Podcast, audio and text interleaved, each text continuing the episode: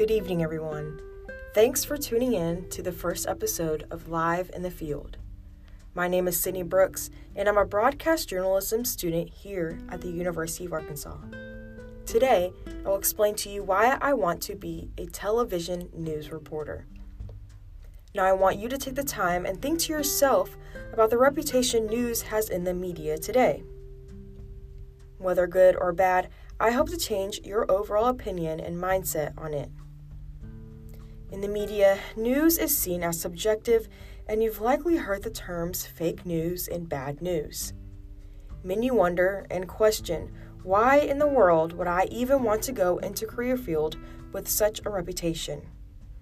And although I appear confident in front of the camera and on your TV screen, I'd be lying if I said that it doesn't scare me.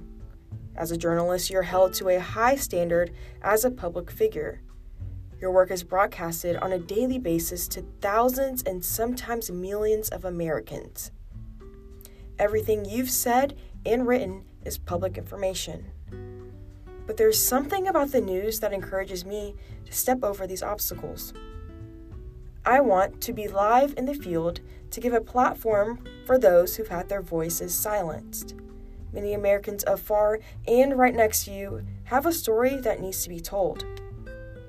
I want to be live in the field where I'll provide breaking news and information to those in my community.